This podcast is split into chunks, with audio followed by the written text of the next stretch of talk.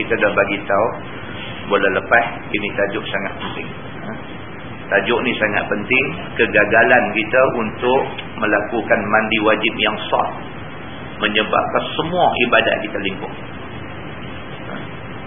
kegagalan kita untuk mandi wajib dengan cara yang sah menyebabkan semua ibadat kita buat lingkup belakang kita pegang Quran jadi berdosa kita baca Quran dalam keadaan hadas besar jadi berdosa kita pergi Mekah buat haji-haji tak sah kita semayang tak jadi apa lingkup habis.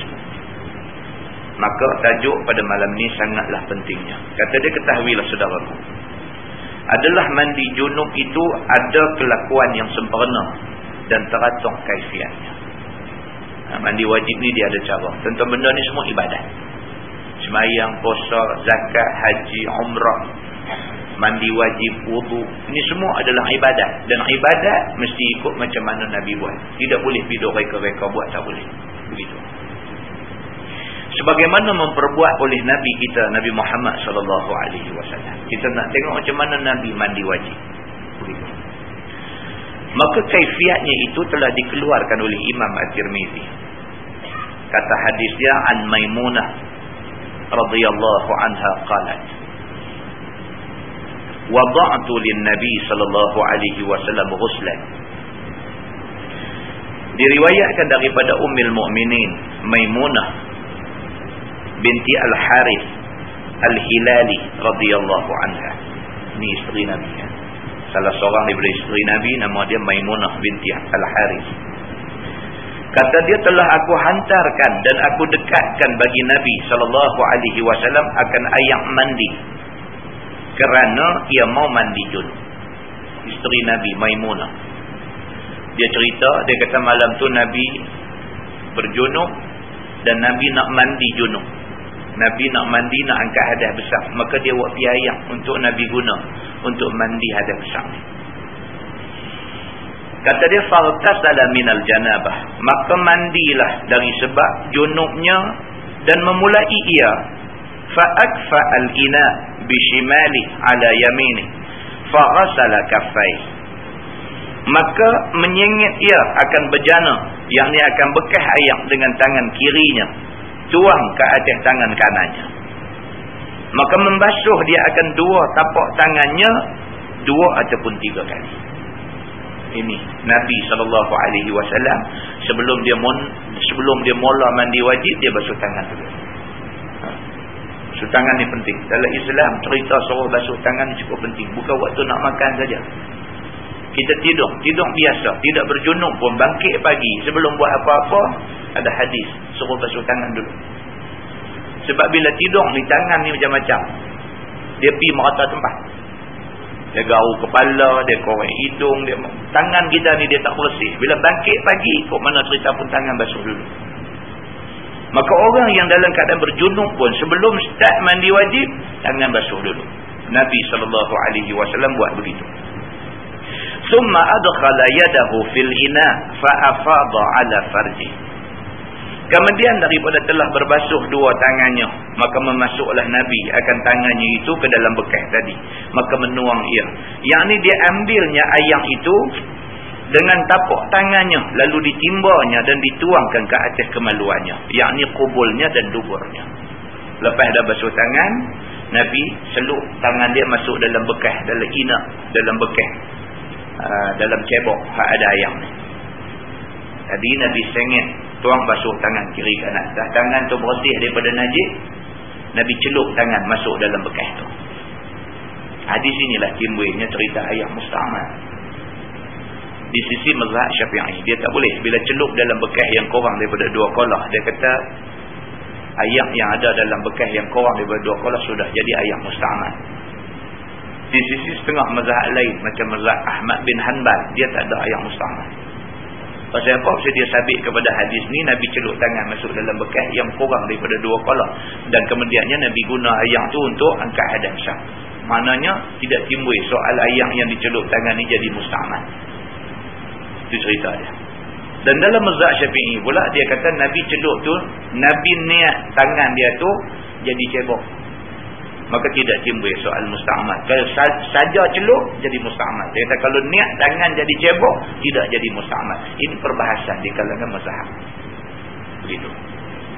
Baik Nabi SAW lepas dia basuh dua tangan dia dia guna tangan dia cedok dia cedok ayak dalam cebok tu dia jurus kemaluan depan dan belakang dia kubul dan dubur kata dia summa zaka biyadih al-haid awil ard Kemudian daripada sudah dibasuhnya kemaluan dia dengan niat mandi hadas besar. Ha, nampak? Itu penting tu. Start daripada basuh kemaluan tu, masa tu dah niat mandi hadas besar dah. Kalau tidak, dia jadi hak macam kita gezek bulan lepas. Masa dia pergi basuh tu, dia tak niat lagi mandi hadas besar. Lepas pada dia basuh bersih semua, dia start ambil ayat semayang, barulah lepas tu dia niat mandi hadap besar. Lepas pada tu dia mandi hadap besar, dia tak basuh dah kawasan kemaluan dia. Pasti dia duk ingat tadi dah basuh dah. Tapi basuh tak niat hadap besar lagi. Maka kawasan tu tak dianggap sebagai rata ayam kerana hadap besar lagi. Atang ni kita nanti kena perangkat. Jadi apa perlu kita buat? Basuh-basuh tangan tu. Masa basuh kemaluan, masa tu niat dah kata kita ni nak angkat hadap besar. Maka saat lagi bila kita dah berwuduk, bila kita mandi memang kita dalam keadaan mengambil hadas. Sedang sedang mengangkat hadas besar. Begitu. Baik, dia kata kemudian menyental ia akan tangannya ke dinding yang rumah ataupun bumi sebagaimana sental yang bersangatan. Lepas Nabi guna tangan dia basuh kemaluan depan dan belakang dia, tangan hak bekas basuh kemaluan tu Nabi tonyoh pergi ke dinding.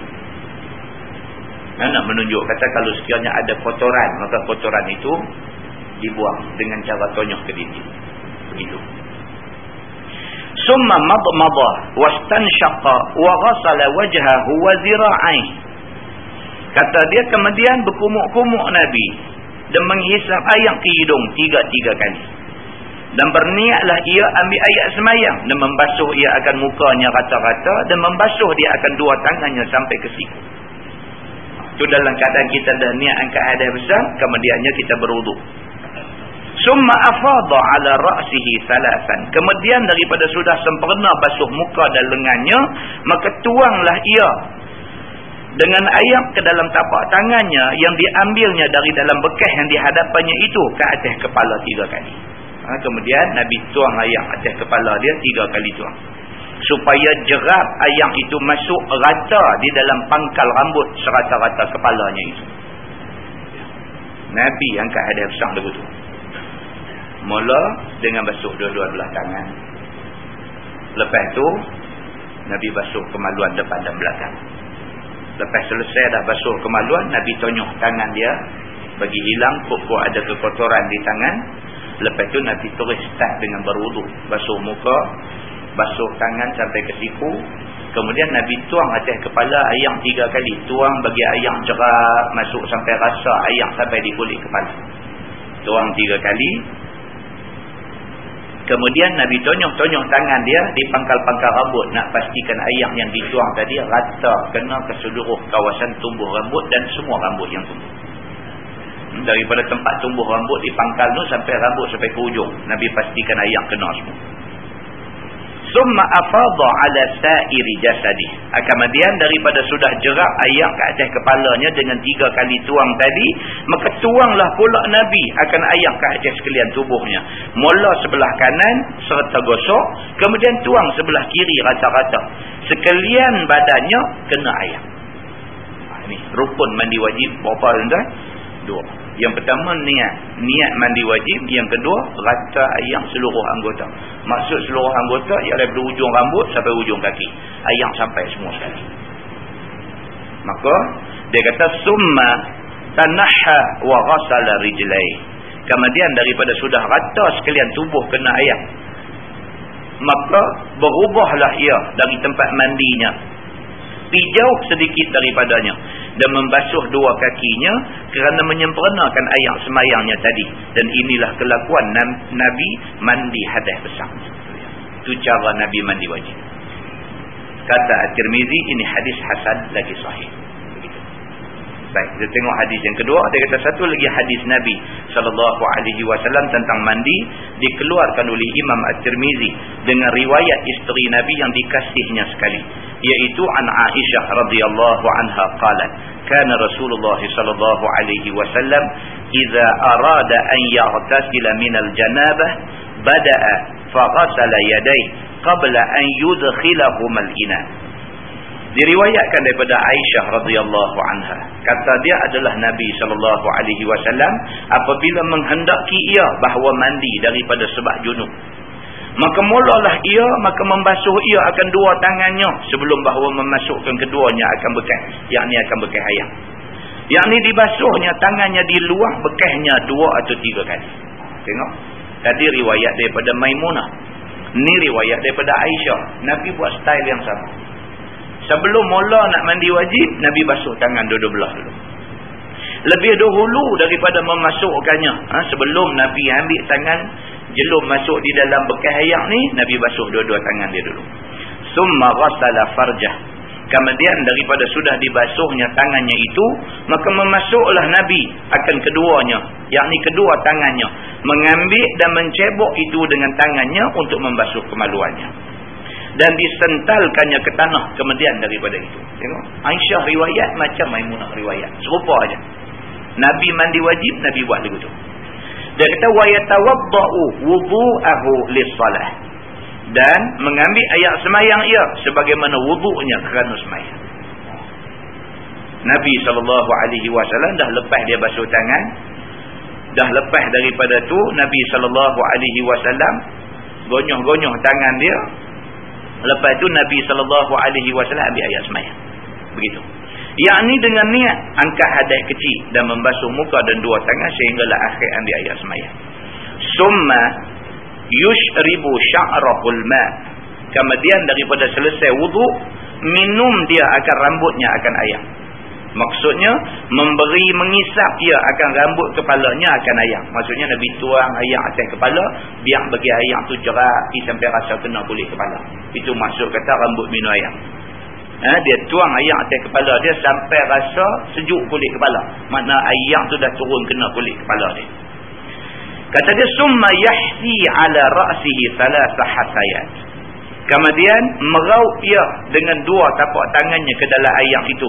Kerana menceboknya dengan dua tapak tangannya. Kemudian Nabi raup dia cebok ayam. Tuang atas, atas badan dia. Maka meronggahkan ke atas kepalanya tiga kali raup dan tiga kali ronggah. Ha, Nabi tuang atas kepala dia. Nabi raup dengan dengan jari dia. Nak pastikan ayam sampai di semua kawasan tempat tumbuh rambut tu.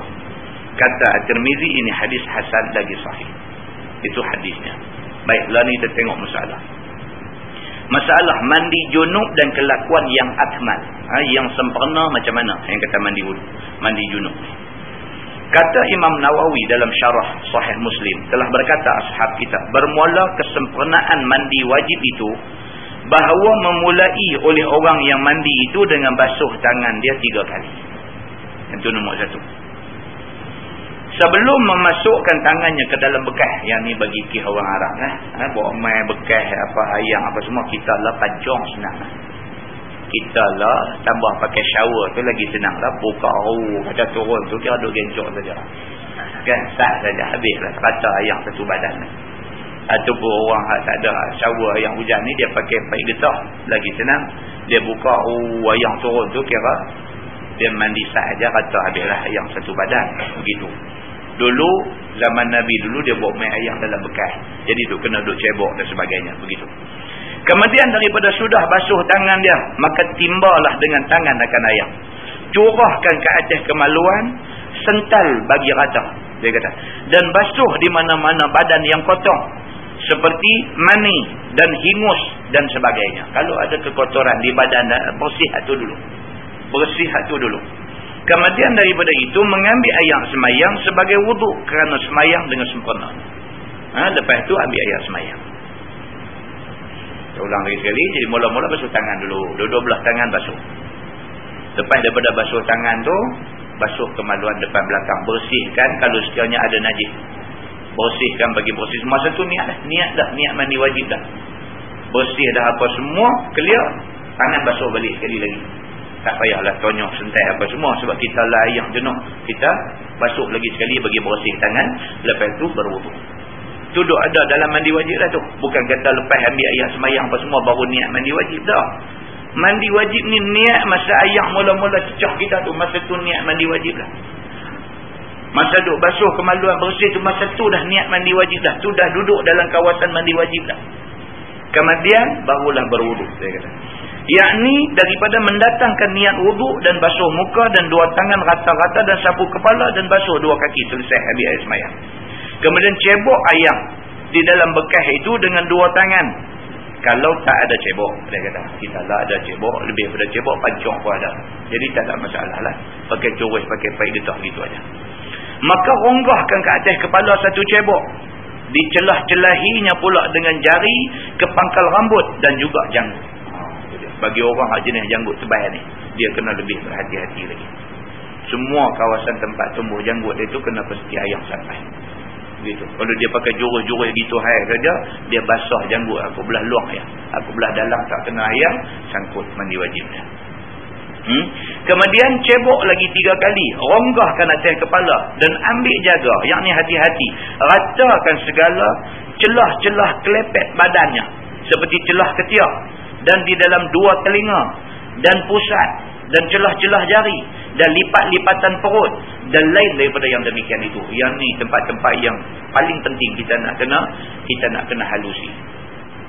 Lubang pusat. Kalau pusat bujai lain lah. Dia tak ada lubang. Hak jenis pusat berlubang ni ha, dia kena dia kena dia kena tonyok. Dia kena korek-korek masuk dalam pusat telinga ni, cuping telinga kita ni, kawasan yang nampak ni semua, kecuali dalam lubang telinga aja tak payah masuk ayam. Ni, kawasan cuping ni semua mesti kena sampai ayam. Ni, paling bahaya ni, belah atas-atas ni, atas-atas ni, semua nak kena pergi masuk ayam. Ha, kalau pakai betul ya ni, celah ni tak kena, mandi wajib tak sah. Semua ni kena teliti. Kalau orang hak jenis badan sedap ni, tengkok berlapis dan sebagainya ni, lapis-lapis ni semua kena pastikan ayam sampai semua kawasan yang zahir daripada badan kita ni mesti dipastikan sampai ayam pada dia. Maka maulah sampaikan ayam kepada semuanya. Dia kata semua mesti sampai ayam. Begitu. Kemudian tuang lagi ayam ke atas kepala tiga kali. Kemudian tuang serata badan tiga kali. Dengan gosok di mana badan yang sampai tangan kepadanya. Dan jangan mandi di dan jika mandi di dalam sungai ataupun kolam menyelamlah di dalamnya tiga kali. Dan sampaikan ayam kepada sekalian kulit hari dan bulu-bulu yang tebal dan juga yang jarang ha, kalau sungai lagi senang. Terjun berum tu berum niat mandi wajib tu ya. kan? Timbul-timbul tu timbul boleh naik tarikan tu lah. Kan? Ha, tapi masa duk menyelam tu pastikan ayam sampai di semua anggota luar kita ni. Semua sampai dan meratakan basuh zahir bulu-bulunya dan batinnya dan pangkal tempat-tempat tumbuhnya semua sekali. Dan yang sunatnya dia kata mulalah. Mulalah kenakan ayam sebelah kanan dan sebelah atas daripada badan. Dan biarlah hal keadaan dia menghadap kiblat. Dan berkata kemudian daripada selesai mandi wajib itu asyhadu an la ilaha illallah wahdahu la syarikalah wa asyhadu anna muhammadan abduhu wa rasuluh dan maulah niat mandi itu ada daripada awal mengerjakannya nampak? Daripada awal mula tadi ni kita basuh tangan mula tu niat dah kira ayam kena kena badan tu nawaitu rafa'alah ada je atur niat dah masa tu juga. Ha, kemudian masa duk basuh kemaluan depan belakang dan sebagainya kita sudah berada dalam keadaan angkat hadap bersama masa tu dan berserta ia sampai habis daripadanya. Niat tu mestilah sentiasa sehinggalah habis mandi wajib. Tak boleh berubah niat. Ha, dengan sejuluk daripada badan. Dan meratakan ayamnya akan badan dan bulunya dan kulit dan harinya. Dan setengah daripada syaratnya bahawa adalah badan suci daripada najis. Ini dia antara syarat. Yang tadi rukun. Rukun dua. Niat dengan kata ayam seluruh badan syarat pula apa dia? Mesti badan kita suci daripada najis. Dan barang yang lebih atas ini daripada segala yang tersebut itu sunat juga. Kalau nak buat lebih daripada tu itu adalah sunat semata-mata. Gitu. Baik dia kata seperkara lagi yang sayogia bagi orang mandi junub daripada ayamkan daripada ayatkan dia dan seumpamanya bahawa ia ambil jaga-jaga dan ambil ingat.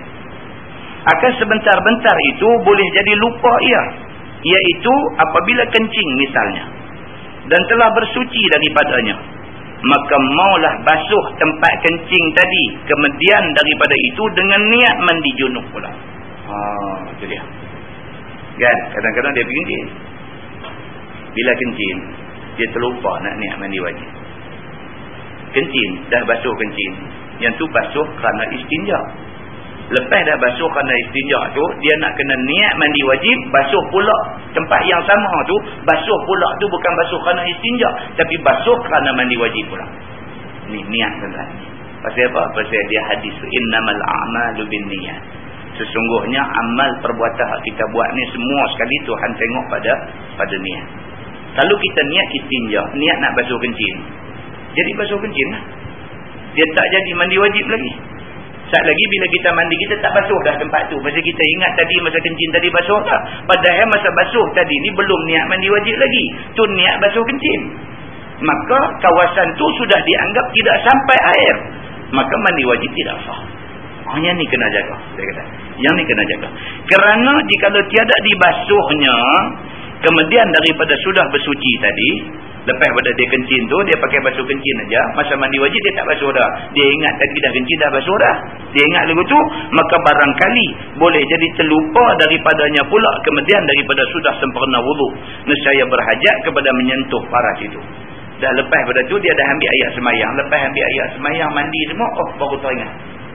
Oh aku tak basuh lagi kemaluan depan belakang ni. Pasal tadi ni basuh kerana kencing. Bukan basuh kerana mandi wajib. Anak pergi basuh pula. Batal. Kita dah ambil yang semayang dah apa dah. Jadi terbatal. Jadi dia kata awal-awal tadi ni. Maka betul bang benda ni. Macam tu. Maka kalau sekiranya berlaku begitu. Maka batallah wudhu. Ha, dia kata. Ataupun berhajat kepada berpayah-payah pula membalut tangan dengan pocah kain. Maka itulah. Maka ingat-ingatlah. Dia kata. Ha, dia kata ataupun tadi kita pipi, kita kencing. Lepas kita kencing, kita basuh kencing. Tak niat lagi, tak niat mandi wajib lagi. Kita basuh kencing.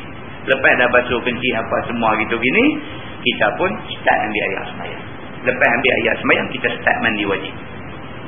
Start duk bagi ayat rata satu badan. Lepas tu baru teringat. Oh, tadi masa basuh kencing tadi tak niat lagi mandi wajib.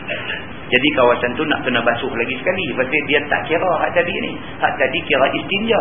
Bukan mandi wajib. Bila nak basuh lagi sekali, kita dah ada ayam semayang. Tempuh batai. Hidup cari pocar kain belakang. Hidup serolom tangan pada nak basuh tempat tu. Jadi payah. Jadi payah lah. Jadi daripada awal-awal. Di kencing, basuh kencing apa semua. Sah lerah selesai istinja niat kata nak mandi wajib? Lepas tu basuh lagi sekali. Basuh lagi sekali bagi bersih semua. Lepas tu terus sambung dengan wudu terus dengan mandi sampai selesai. Itu cara dia. Itu dia kata inilah mazhab kita dan mazhab kebanyakan daripada imam-imam yang mujtahid. Dan tiada mewajib oleh seorang daripada ulama akan bergosok pada mandi. Ha, gosok ni tak diwajibkan. Kalau gosok lagi baik tapi kalau tak gosok, pakai air bagi rata satu badan aja sudah cukup untuk nak sah mandi wajib. Gosok ni sunat saja. Dan tiada pada wuduk melainkan Imam Malik dan Al-Muzanni. Ha, Imam Malik dia kata wajib kena gosok. Dalam mazhab syafi'i tak wajib gosok. Kalau sekiranya kita pergi di pancong, ambil ayat semayang, kita buka, kita pakai begitu je. Bagi ayat je kena tangan kita. Tapi kena semua. Sah dah. Dalam mazhab maliki, buat begitu tak sah. Dia kena tangan gosok. Gosok bagi kena semua tempat baru sah. Ha, itu bezanya. Jadi dalam mazhab syafi'i tidak disyaratkan kena gosok. Dan orang yang lain daripada keduanya berkata sunat. Dia kata, dan jika seseorang meninggalkan akan dia, nescaya sah bersucinya pada wuduk dan mandi. Ha, tak gosok pun, janji ayam kena seluruh badan, sah mandi wajib. Begitu. Masalah. Mandi junub dan mengambil wuduk di dalamnya kata Imam At-Tirmizi. Dan adalah yakni di dalam hadis pada masalah itu yang memilih akan dia oleh ahlul ilmi pada mandi junub. Bahwasanya mengambil wuduk seorang bagi wuduknya yang pada sembahyang kemudian tuang dia atas kepalanya tiga kali kemudian meratakan air atas sekalian badan dia kemudian membasuh dia akan dua tangan dan kakinya dan bermula amal atas ini di sisi ahli ilmi. Dan kata mereka itu jika menyelam orang yang mandi mandi junub itu di dalam air serta rata air ke badannya dan tiada ia ambil wuduk nescaya memadai akan dia. Dan ialah perkataan Asy-Syafi'i ha, kita ambil ayat semayang tadi dalam keadaan kita duduk mandi wajib sambil dengan ambil ayat semayang. Boleh tak boleh? Imam Syafi'i kata boleh.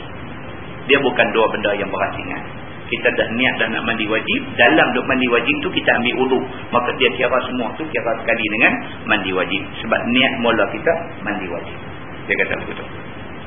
Kata Imam Nawawi dan tiada yang mewajibkan wuduk di dalam mandi junub itu melainkan Daud Al-Zahiri ha, ni mazhab Al-Zahiri ni dia tengok zahir. Ha?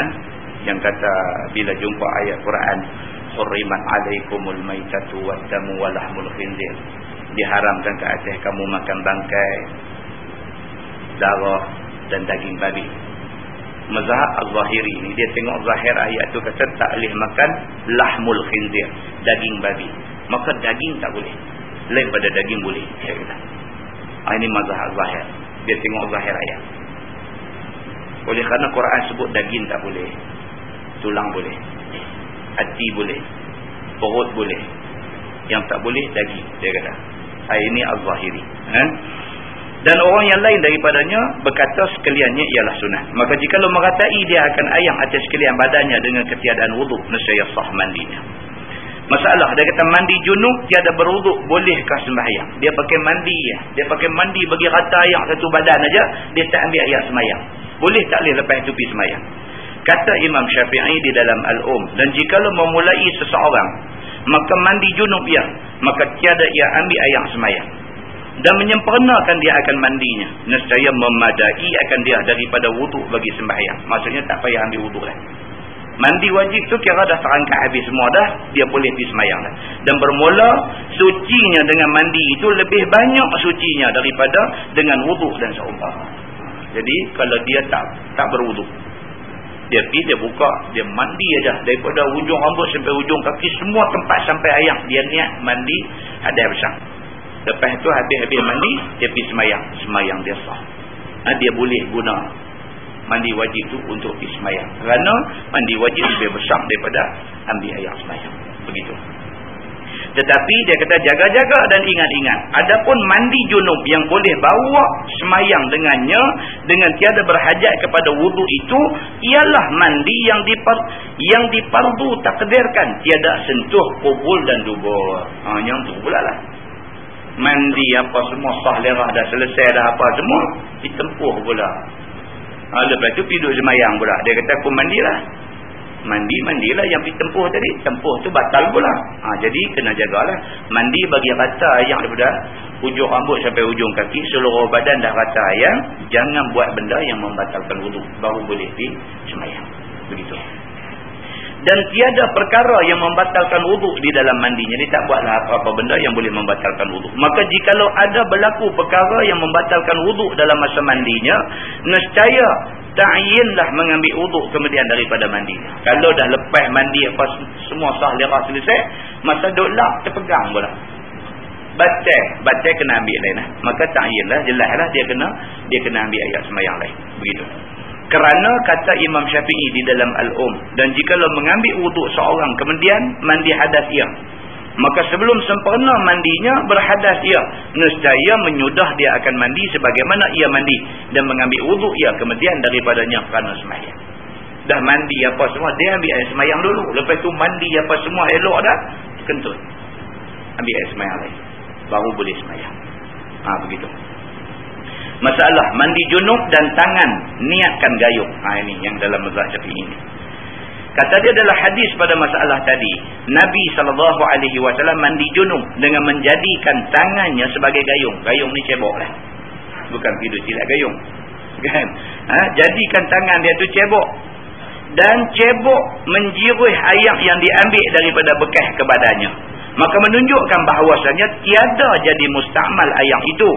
Dengan niatkan anggota yang dibasuhnya. Yakni tangan itu yakni tangan itu tadi mandi maka jadilah suci tangan itu dahulu daripada masuk ke dalam bejana ataupun tiada jadi mustamal itu kerana niatkan gayung ha, itu mazhab syafi'i dia pegang lagu tu celup tu celup tak jadi mustamal. Pasal apa? pasal niat tangan nak celup tu niat nak jadi cebok. Macam dah orang mandi. Polah polah dia polah di rumah dia besar. Lebih daripada dua polah maksudnya boleh guna untuk mandi wajib. Tapi dia mandi wajib dia guna cebok tangkai tengah. Cebok tangkai tengah. Bila dia cebok tangan duduk di tangkai tu. Kemudian cebok. Bila dia angkat ayam duduk mikir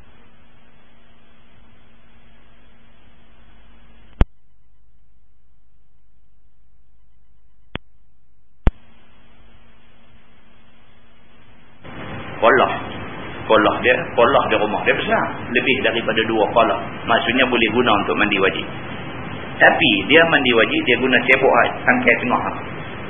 Cebok tangkai tengah. Bila dia cebok tangan duduk di tangkai tu. Kemudian cebok. Bila dia angkat ayam duduk menitik tak tak tak tak masuk di dalam di dalam cebok dia angkat tu mustamal ke ada ayam tu? Ha, ada setengah orang dia raplah tu kerana tu dia jadi raplah cedok tu dia tak jadi mustamal sebab tangan kita tu pegang cebok. Memang begitu cara dia. Orang dulu-dulu mandi telaga. Kan ayam guna timba cedok ayam telaga tu. Dia duk karau tali naik tu ayam duk menitik tak tak tak tak duk masuk dalam timba tu. Mustamal ke tak tu? Kalau nak kira mustamal lah. Tapi tak. Pasal apa? Pasal kita nak ambil cebok tu nak mandi jadi begitu. Ha, jadi kerana tu dalam mazhab lain dia tak mau kira ni cerita ayat mustamal ni sebab dia menimbulkan susah hati orang. Orang jadi was-was kan. Eh, mustamal dah tu mana nak buat tu tak mau jadi mustamal jadi susah kau kan. Begitu. Lebih-lebih lagi dia kata dia sandang kepada hadis ni. Hadis ni Nabi SAW terang-terang pergi jelum tangan masuk dalam kolah kecil itu langsung. Eh, dalam cebok kecil itu langsung. Dan ayam tu tak jadi mustamal. Ha, dia jadi begitu. Ya, benda ni adalah benda khilaf di kalangan mazhab saja. Nah, bukan benda besar. Dia kata. Baik, masalah. Dia kata istinja dan sentai tangan ke tanah. Kata Imam Nawawi. Dan pada hadis dalam masalah itu menunjukkan sunat bagi orang yang istinja dengan ayam. Apabila selesai ia daripada basuh farajnya dengan tangannya. Bahawa sentalkan tangan dia ke tanah. Ataupun basuh dengan ashnan. Ashnan ni dia sejenis daun di negeri Arab dia ada sejenis daun yang orang orang zaman dulu zaman sebelum ada sabun. Daun asnan ni jadi sabun. Ha, dia ambil daun ni dia dia ramai-ramai dia jadi berbuih dia jadi sabun. Ha, jadi kalau potong-potong kalau apa minyak lekat di tangan ke apa-apa dia ramai daun asnan ni keluar minyak lekat di tangan. Ha, gitu. so dia kata sini lah. Bahwasanya sentalkan ke tanah ataupun basuh dengan asnan ataupun ganyuhkan ke dinding supaya hilang dengan sebabnya akan bau kotor dan barang yang diluati. Ha, barang yang tak elok. Kalau kita ada kita sabun lah. masalah dia kata mandi junub tiada tertib. Kata Imam Syafi'i dan jikalau memulai seseorang daripada kakinya pada mandi junub sebelum basuh kepala ataupun dicerai-ceraikannya basuhnya maka membasuh ia daripada anggota sedikit. Kemudian sekejap lagi basuh pula sedikit nescaya memadai akan dia. Ha, dia kata kalau sekiranya kita tak tertib kan kita start dengan basuh kaki yang cerita adalah hadis tadi Nabi start dengan basuh dua tangan. Lepas tu Nabi basuh kemaluan. Lepas tu Nabi gonyoh tangan dia. Lepas tu Nabi berwudu. Lepas tu baru Nabi start dengan hubung-hubung kepala. Lepas tu tangan. Itu tertib yang Nabi buat. Dia ni dah dia lagu tak ikut yang tu. Dia start dengan basuh kaki ha, lepas tu dia start basuh betih naik ke lutut. Dia start daripada bawah. Kan? Pasal apa? Pasal dia ada terima petua daripada siapa kan? Kita kalau mandi jangan terkejut. Terus jurui kepala. Dia kata mudah kena sesemak dia kata begitu ha, jadi start dengan basuh kaki bagi sejuk naik pelan-pelan daripada kaki naik sampai katak ada juga orang petua begitu kan? Dia kata awak hang ni kerap dengan sesemak dia kata. Cuba hang buat lagu ni. Ha, dia bagi petua tu. Dia bagi petua tu. Dia kata kalau nak mandi tu jangan bagi badan terkejut start dengan basuh kaki dulu lepas tu baru basuh naik sampai ke lutut baru sampai ke paha dia kata jadi badan kita tak terkejut ni hang berum terus atas kepala dia kata tu yang tu kena semua dia kata lagu tu pula kan Nabi SAW mandi dia lagu hak kata nak kena semua ni lagu tu Ha, kan? Ha, jadi kalau sekiranya dia ikut lagu petua orang ni. Dia basuh, dia mandi wajib ni. Dia start dengan basuh kaki dulu. Boleh tak boleh? Dia kata boleh. Yang pentingnya apa? Yang pentingnya ayak rata seluruh badan. Yang tu yang penting. Jadi kalau sekiranya tidak berlaku tertib tadi ni. Maka tertib tidak ikut tertib itu tidak jadi apa-apa halangan. Baik. Dia kata dan bukannya mandi junub ini seperti mengambil uduk yang menyebut akan dia oleh Allah Azza wa Jalla. Maka dimulai setengahnya dahulu daripada setengah. Yang ni bertertib pada anggota.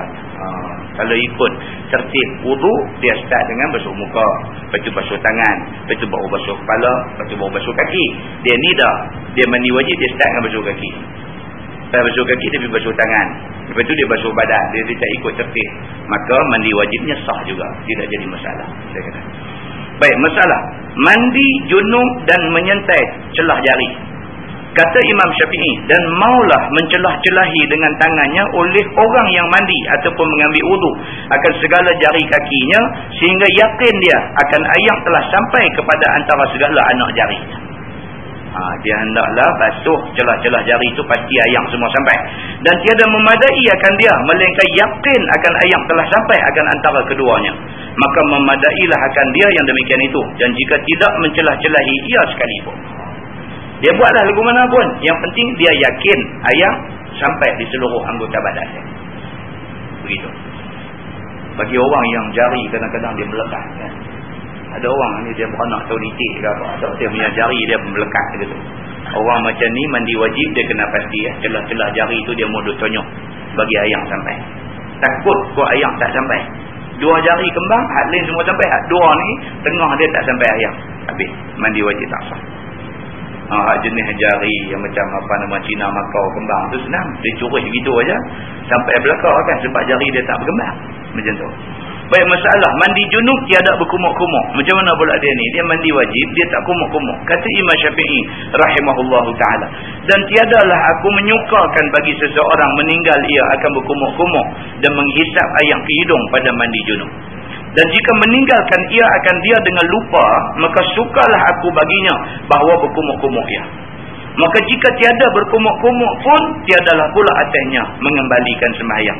Jika sembahyang ia dengan mandi junub yang tiada berkumuk-kumuk itu. Ha, maksudnya apa? Kalau berkumuk, itu lebih baik daripada tidak berkumuk. Kalau tidak berkumuk, dia tidak menyebabkan mandi wajib tak sah. Tak berkumuk pun mandi wajib sah. Tapi kumuk itu lebih baik. Begitu. Masalah, mandi junub membasuh mata dan telinga. Kata Imam Syafi'i dan tiada lazim atas seorang yang mandi junub itu merenjih air ke dalam biji mata. Dia tak suruh lah sekali gitu kan? Hidup poti air oh, dalam biji mata ni buta tapi kerana kerana duduk mandi wajib. Basuh biji mata. Dan tiada membasuh akan keduanya. Kerana keduanya itu bukanlah zahir badan. Eh? biji mata ni bukan zahir. Pelupuk mata belah luar ni kena. Mesti kena sampai air biji mata dalam bukan benda zahir. Maka dia tak mesti kena air kerana menyelangi akan keduanya oleh pelupuk mata dia kata. Ha? kerana dia ada satu penutup. Dia tutup biji mata maka biji mata tak perlu kena air kata Imam Syafi'i dan wajib atasnya membasuh luarnya dan dalam dua telinga. Ha, telinga belah luar belah dalam cuping telinga kena basuh. Kerana kedua-duanya zahir badan ni walaupun belah dalam telinga ni dia dipanggil zahir badan dan membasuhkan rata-rata pada barang yang zahir daripada cuping telinga. Telinga ni cukup. Ramai orang nanti terkena dengan telinga. Ramai orang nanti terkena. Dan tiada lazim atasnya memasukkan ayam ke dalam lubang telinga. Ha, dalam lubang telinga tak payah. Tapi dalam cuping telinga ni mesti kena sampai ayam. Begitu. Masalah. Mandi junub dan wuduk ada sedia. Kata dia seorang yang ada wuduknya tiba-tiba keluar mani dengan tiada jima. Oh, dia ni, dia ni teruk punya manusia. Kan? Tak ada pasal apa. Eh, dia ada ayat semayang. Ada ayat semayang. Tapi duduk tak duduk, keluar ayat mani. Oh, ni teruk ni, ni kena pergi berubat. Kan? Jarang orang jadi lagu ni. Maka wajib atas dia mandi. Dan wuduknya tiada batal. Ha, sebab apa? Sebab keluar mani tidak membatalkan wuduk. Tetapi mewajibkan mandi. Ha, itu dia ada pelik sikit. Sebab apa? Sebab mani ni dia bukan lagi. Kalau keluar air kencing, batal wuduk. Tapi kalau keluar mani, wuduk tak batal. Tapi dia kena mandi wajib. Pasal apa? Pasal dia ada hadas besar. Kerana keluar mani. Ha, ni. Ni kes ni. Dia sebut juga pasal ada jadi. Benda macam ni ada jadi. Ha? Dia kata dan orang yang macam ni maka wajib atas dia mandi. Dan wuduknya tidak batal. Ya semayang tu ada. Tetapi adakah dituntut dia berwuduk juga di dalam masa mandinya. Walaupun wuduk dia tak baca. Saat lagi bila dia mandi. Adakah dia masih lagi disunatkan berwuduk dulu sebelum mandi? Jawabnya tiada syak. Dia kata dituntut wuduk itu di dalam mandinya. Sebagaimana menurut Nas Imam Nawawi. Ha, walaupun dia kata wuduk dia tak baca. Tapi masa mandi lagi dia masih lagi disunatkan berwuduk. Sewaktu nak mandi. Nak mandi wajib. Katanya ada pun niat wuduk di dalam mandi junub itu ialah niat mengangkat hadas kecil. Melainkan bahawa adalah seorang itu ada junub yang tiada batal ayat sembahyangnya. Maka bahawasanya niat wuduk sunat saja. Masalah mandi junub dan basuh dan basuh kaki wuduk. Adalah dalam hadis pada masalah tadi menyebutkan Nabi SAW basuh kaki wuduk di dalam mandi di dalam mandi junubnya. Ialah kemudian daripada selesai mandi junub. Hadis tadi. Kan nabi tadi ni last sekali dah habis selesai mandi nabi bergerak pergi jauh sikit daripada tempat mandi tu nabi basuh kaki. Begitu. Baik kata Imam Nawawi telah datang pada beberapa riwayat Siti Aisyah radhiyallahu anha di dalam Sahih Bukhari dan Sahih Muslim. Bahwasanya Nabi sallallahu alaihi wasallam ambil wuduk di dalam mandi junubnya sebagai wuduk bagi sembahyang. Sebelum menuang air ke atas tubuhnya. Maka yang zahir bagi ini hadis bahwasanya Nabi sallallahu alaihi wasallam menyempurna ia akan wuduk dengan basuh kaki sekali dan telah datang pada kebanyakan riwayat Maimunah mengambil wuduk Nabi kemudian tuang air ke atas tubuhnya. Kemudian berubah jauh sikit daripada mandi maka basuh dia akan kakinya. Sebagai dalam hadis tadi maka tasrih perbuatan Nabi itu mentakhirkan basuh kaki. Dia kata dan bagi Imam Syafi'i radhiyallahu anhu ada dua kaul yang asahnya lagi yang terpilih dan yang lebih masyhurnya bahawa seseorang itu sempurnakan dia akan wuduknya dengan basuh kaki sekali. Ha, dan kaul yang kedua bahawasanya seorang yang mandi mentakhirkan basuh dua kali. Mana-mana satu pun boleh. Imam Syafi'i kata lebih baik masa ambil ayat semayang tadi basuh kaki dulu. Lepas itu baru mandi daripada kepala sampai hati. Kalau sekiranya dia nak taruh, dia nak taruh sampai last sekali. Last sekali saat ni barulah nak basuh kaki. Pun tak apa. Imam Syafi'i kata, mana-mana satu pun tak apa. Begitu. Maka memadukan dan menyatukan hadis riwayat Aisyah dan Maimunah itu, maka itulah yang dipegang oleh Imam Ash-Syafi'i. Kata Imam Nawawi, maka atas qaul yang da'if ditakwilkan segala riwayat Aisyah dan kebanyakan riwayat Maimunah atas bahawasanya dikehendaki dengan wuduk semayang yang kebanyakannya. Dan ialah barang yang lain daripada dua kaki sebagaimana telah menerangkan oleh Maimunah di riwayat Al-Bukhari. Maka inilah riwayat yang sahih dan cerita yang dua yang ada apa tengok bawah tu. Dia kata dan ada pun atas yang yang tujuh. Atas baca. Tengok muka sebelah. Bab hal tanqudul mar'ah sya'raha 'inda al-ghus ha yang ni penting. Bab yang menyatakan adakah rongkai perempuan yang mandi junub agar rambut dia ketika mandi? Ini orang perempuan jenis rambut panjang. Ha, dia sanggui ke dia ikat cocang ke dia macam mana ke rambut panjang. Bila dia nak mandi wajib adakah dia nak kena rongkai rambut dia tu kalau cocang adakah nak kena buka anyam tu. Kalau sanggui adakah nak kena buang hak sanggui steering tu ambil simpan dulu macam mana? Dulu tuan-tuan eh, orang dulu orang perempuan dulu dia ada satu steering kat bawah belakang. Rambut dia yang disikat di belakang macam tu steering tu ready made ni beli di kedai. Dia ambil dia rak bubuh tadi satu klip ni tibuh satu klip ni tibuh balik ni. Macam steering ferry tu dalam belakang macam tu. Buka rambut dia sanggui hak ready made dia bubuh dululah zaman orang tak pakai kelumbung dulu ni lah orang semua dah pakai tudung apa semua siapa jual steering tu tak ada tu orang tak pakai dah yang tu kan Ha, jadi kalau sekiranya rambut betul dia, dia pergi duk anyam buat jadi sanggui apa kemai macam tu. Bila nak mandi wajib dia nak kena rongkai kadang kan.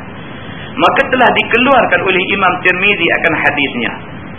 Demikian bunyi dia. Kata kata dia an ummi Salamah radhiyallahu anha qalat. Qultu ya Rasulullah, inni imra'atun ashudda dhaf dhafra ra'si afa anquduhu li ghuslil janabah. Diriwayatkan daripada Ummi Salamah isteri Nabi wasallam. Nama batang tubuhnya ialah Hindun ataupun Ramkah. Kata dia kata aku kepada Nabi sallallahu alaihi wasallam bahwasanya aku satu orang perempuan yang mengukuhkan dandan rambut kepala. Ha ni isteri Nabi yang bernama Hindun ni dia kata kat Nabi dia kata ya Rasulullah aku ni rambut panjang. Rambut aku ni selalu aku sanggui aku buat aku ikat bagi kemas dia kata. Maka adakah aku rongkaikan dia kerana mandi junub? Qala la innama yakfiki an tahdina ala ra'sik salasa hasayatin min ma' maka jawab Rasulullah sallallahu alaihi wasallam tidak berhajat kepada rongkai. Hanya memadai akan dikau cebok dengan tapak tangan. Tuang atas kepala tiga cebok daripada ayam. Itu sudah memadai jika rata rambut dan pangkal-pangkalnya dengannya. Jika rata rambut dan pangkal-pangkalnya. Jaga baik. Rambut orang perempuan hak jenis buat sanggui ni bila dia nak mandi wajib dia tak payah rongkai. Kalau sekiranya tanpa rongkai dia boleh bagi ayak rata di semua rambut dia maka tak payah rongkai. Tapi kalau tak rongkai menyebabkan ayak tak rata kena rongkai. Itu maksud hadis jadi Hindun ni isteri Nabi ni dia tanya Nabi dia kata ya Rasulullah aku ni rambut lebat rambut panjang jadi aku duk buat sanggui bila nak mandi junub adakah aku nak kena rongkai sanggui aku ni Nabi kata tak payah. Nabi kata kalau sekiranya tanpa rongkai, tak payah rongkai pun ayam boleh rata. Maka tak payah rongkai. Tapi kalau sekiranya dengan kerana tak rongkai, ayam jadi tak rata, maka kena rongkai. Itu maksudnya. Ha? Baik. Adapun jika lo tiada rata, maka tambah lagi ayam. Nak pastikan ayam rata ke seluruh rambut. Kata dia, Summa tufidina ala sa'iri jasadikil ma' fatatahurina au qala fa idza anti qad tatahharti kemudian tuangkan air atas sekalian tubuh engkau rata-rata maka sucilah engkau. Ataupun sabdanya maka kalau begitu sesungguhnya sucilah engkau. Kata Tirmizi ini hadis Ummu Salamah ini adalah hadis yang hasan lagi sahih. Masalah mandi junub berongkai rambut dan hukumnya. Kata At-Tirmizi dan bermula amal atas hadis ini di sisi ahli ilmi. Bahwasanya perempuan apabila mandi junub ia padahal tiada rongkai agar rambutnya nescaya memadai akan dia yang demikian itu yakni kemudian daripada bahawa menuang ia akan ayam atas kepala dia. Ha, kalau tak rongkai tapi ayam boleh rata tak payah rongkai. Tapi kalau dengan kerana tak rongkai menyebabkan ayam tak boleh nak rata maka mesti kena rongkai dia macam tu. Kata Imam Syafi'i dalam Al-Um maka apabila adalah seorang perempuan yang mempunyai banyak yang mempunyai rambut yang lebat yang kukuh yang kukuh dandanya maka tiadalah lazim atasnya rongkai akan dia pada mandi junub dan mandi haidnya. Kata Imam Nawawi bermula mazhab kita dan mazhab jumhur bahwasanya rambut berdandan bagi orang yang mandi junub sekiranya sampai ayak kepada sekalian rambutnya yakni luarnya dan dalamnya zahirnya dan batinnya dengan tidak payah rongkai maka tiada wajib rongkai. Ha, itulah dia nak abang yang tu. Cerita dia mandi wajib ni ayak mesti rata. Macam mana nak buat bagi rata tutup pulang kalau boleh rata tanpa perlu rongkai sanggui tak payah rongkai. Kalau tak rata kena rongkai. Cerita dia gini rongkai lah tak lagi ikat lain kan? Takut sebut lagi ayak dia tak rata kita duduk menanggung ada yang besar di belakang ha, cerita dia lagu tu. Dan jika tiada sampai melainkan dengan rongkai maka wajiblah lah rongkai dua ulang rongkai rongkai rongkai tak lah. Macam dia turun bawah. Hmm turun bawah. Masalah dia kata mandi junub menuangkan air di kepala. Yang ni pun dia ulang tadi juga. Turun lagi. Mandi junub kepala botak. Nanti kita baca. Ha, nanti kita baca kan ulang-ulang kita langkah mandi junub kepala botak kata Imam Syafi'i dan jika adalah seseorang itu mandi junub dan kepalanya bercukup ataupun botak. Nescaya memadailah akan dia yakin sampai ayam atas baki rambut kepalanya dan kulitnya dengan sekali gayung patah. Sekali gayung ada. Kan kawan kepala tak ada rambut. Jurus-jurus tu dia seruih semua sekali. Kan jadi mudah. Dia kata. Dan aku, maksudnya Imam Syafi'i, sukalah tiga kali gayung. Dia kata, walaupun jurus sekali dah rata lah, jurus bagi tiga lah. Imam Ghazali kata, dan Imam Syafi'i kata, pasal apa? Pasal Nabi suka kepada tiga. Begitu. Ha? Nabi suka buat apa-apa benda, buat tiga. Sampai doa pun, kalau doa tu doa penting, Nabi ulang tiga kali. Ha, jadi Imam Syafi'i kata, walaupun orang botak ni dia jurus sekali aja rambut dah rata dah semua ayam dah kena habis dah jurus bila bagi jadi tiga kali. Dia kata. Dan hanya sahaja menyuruh Nabi akan isterinya Ummu Salamah seperti dalam masalah itu dengan tiga gayung bagi rambut dandan dan aku fikir ialah sekurang-kurang barang yang sampai ayam kepada kulitnya. Dan adalah Nabi SAW mempunyai rambut hapus telinga. Itu yang kata Nabi. Nabi ini boleh tahan. Rambut dia panjang. Ha, hak belah tepi ni katuk telinga. Kan Nabi rambut dia mencicah bau. Belah tengah lagi. Kan? Lepas tu hak belah tepi ni saiben kembang. Tutup telinga. Kan? Kita kalau bayar eh, geruvi juga kata. Dah, dah zaman tu macam tu. Zaman tu macam tu. Law ni, cuba ustaz nak main mengajar rambut macam tu. Kan? Rambut macam apa semerah padi. Main. Turun main sampai tepuh bau. Kan? Ha? Sobat pakai juga. Tapi sini cik rambut turun macam ni. Saya ingat malam ni penghabis lah tuan-tuan main mengaji kat saya. Bulan depan, pakai tak ada siapa. Dia kata nampak mampu lah ni. Kata. Dia banti kata tu. Kata nampak mampu. Hang tak tengok rambut ni. Kata. kan? Nabi SAW dulu rambut dia begitu. Kan? Kalau kita baca hadis tentang rambut Nabi, kita boleh tahu. Nabi belah rambut tang mana. Nabi belah tengah rambut dia. Cuba satu hari tuan-tuan tersompak dengan saya di pekan sungai petani ni, saya belah tengah. Macam mana? Ya Allah. Kata kan? ha, jadi begitu kan. Tapi Nabi SAW dulu rambut belah tengah. Habis daripada hadis yang menceritakan tentang tentang rupa rambut Nabi semua ni. Baik, ni pula dia kata dan adalah Nabi SAW mempunyai rambut hapus telinga. Maka menggayung Nabi ke atasnya tiga kali. Nak abang rambut Nabi rambut panjang. Kan? Ha? dan Nabi jurus kepala tiga kali. Begitu. Demikian itulah keadaan wuduk seumur-umurnya. Tiga kali kerana pilihan. Ha, Nabi seumur hidup dia dia bila dia dia ni dia suka buat tiga-tiga kali. Begitu. Dan bermula sekali yang meratai itu memadai pada mandi dan wuduk.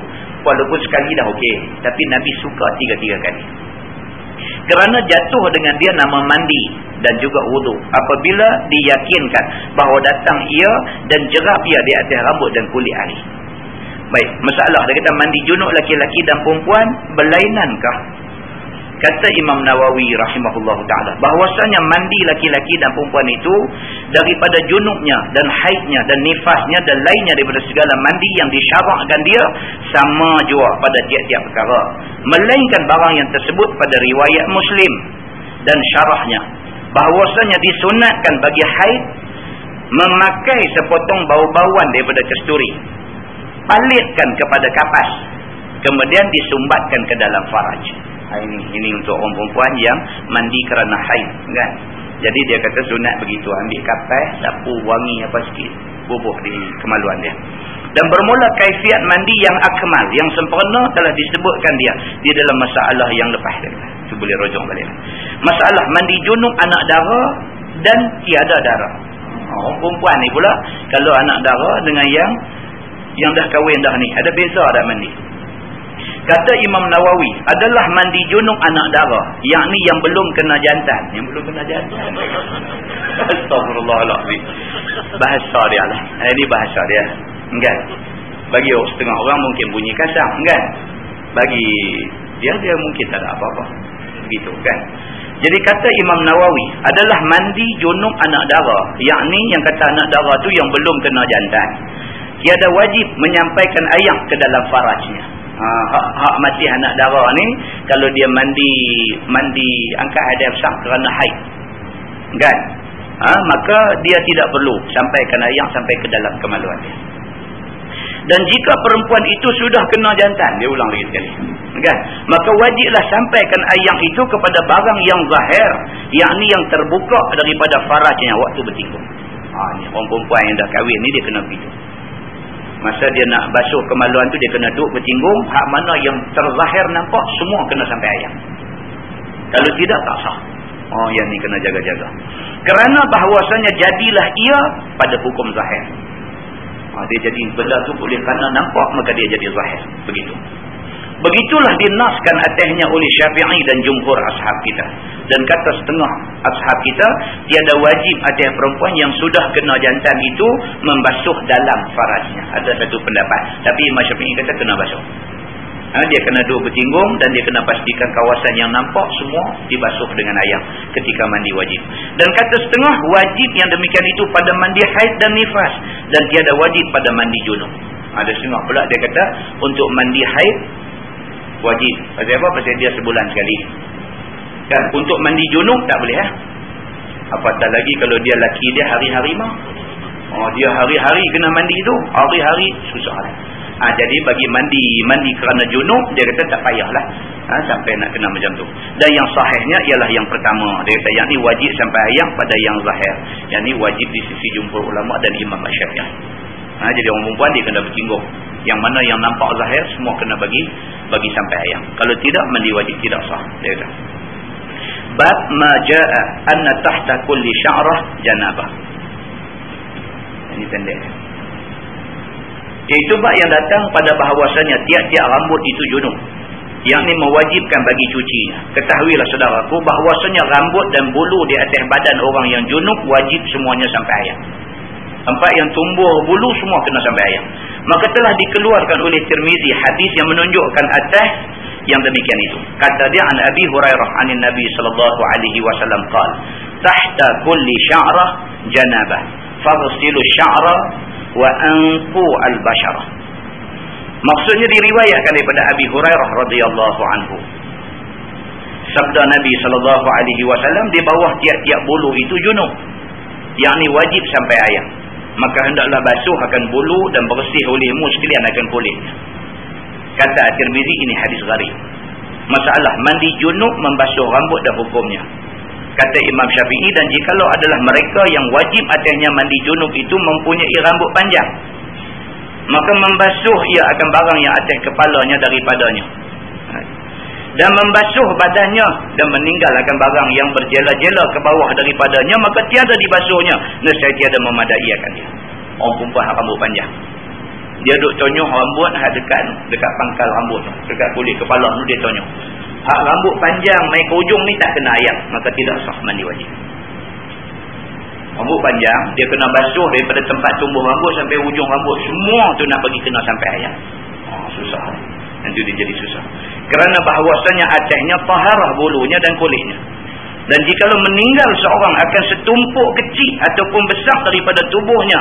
Apabila meliputi ia akan bahawasanya ia meninggal suatu daripada jasadnya kemudian semayang ia. Nescaya kembali ia membasuh barang yang tinggal daripada jasadnya. Kemudian mengulang dia akan sembahyang kemudian daripada basuhnya. Dia dah mandi dah. Mandi-mandi apa semua sah lepas selesai. Kan semayang Tengok-tengok ada liquid paper kena di tangan. Liquid paper tu sikit aja. Tapi sikit kah banyak kah apa kah tak boleh. Dia mesti semua kulit kita kena ayak macam kita mandi wajib. Kerana satu tempat kena liquid paper tu kena semayang lagi. Dia kena dulu tu.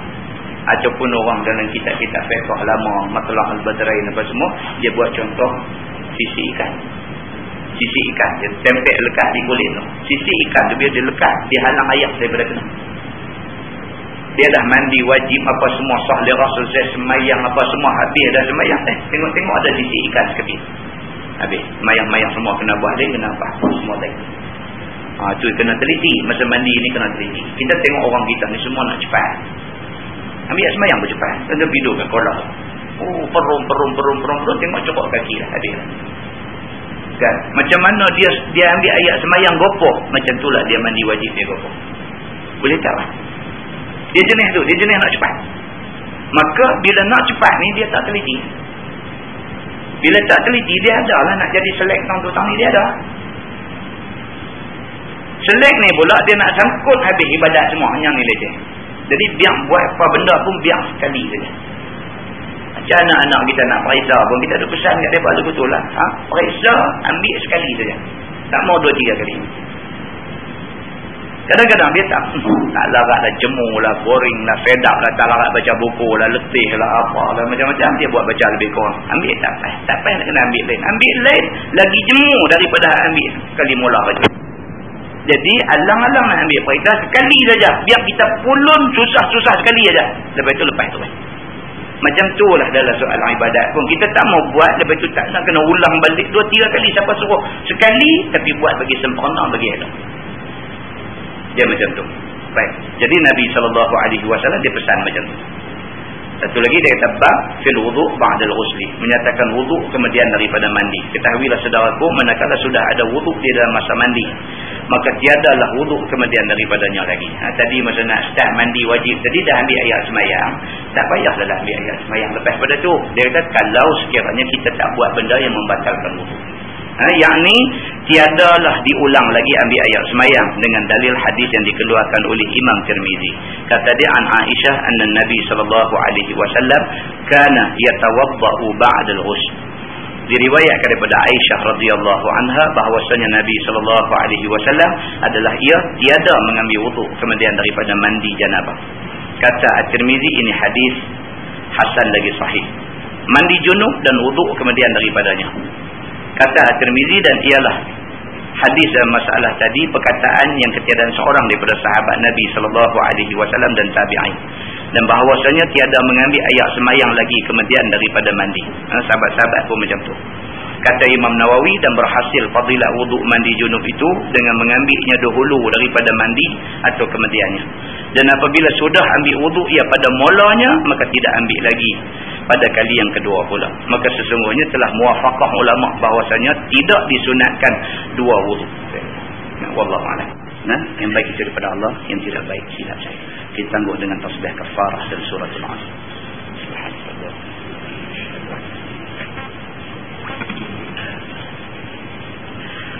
اللهم صل على محمد في الأولين والآخرين وسلم رضي الله تبارك وتعالى عن سادتنا وأصحاب سيدنا رسول الله أجمعين. بسم الله الرحمن الرحيم. الحمد لله رب العالمين. حمدا يوافي نعمه ويكافئ مزيدا يا ربنا لك الحمد كما ينبغي لجلال وجهك الكريم وعظيم سلطانك. رضينا بالله ربا وبالإسلام دينا وبمحمد نبيا ورسولا. اللهم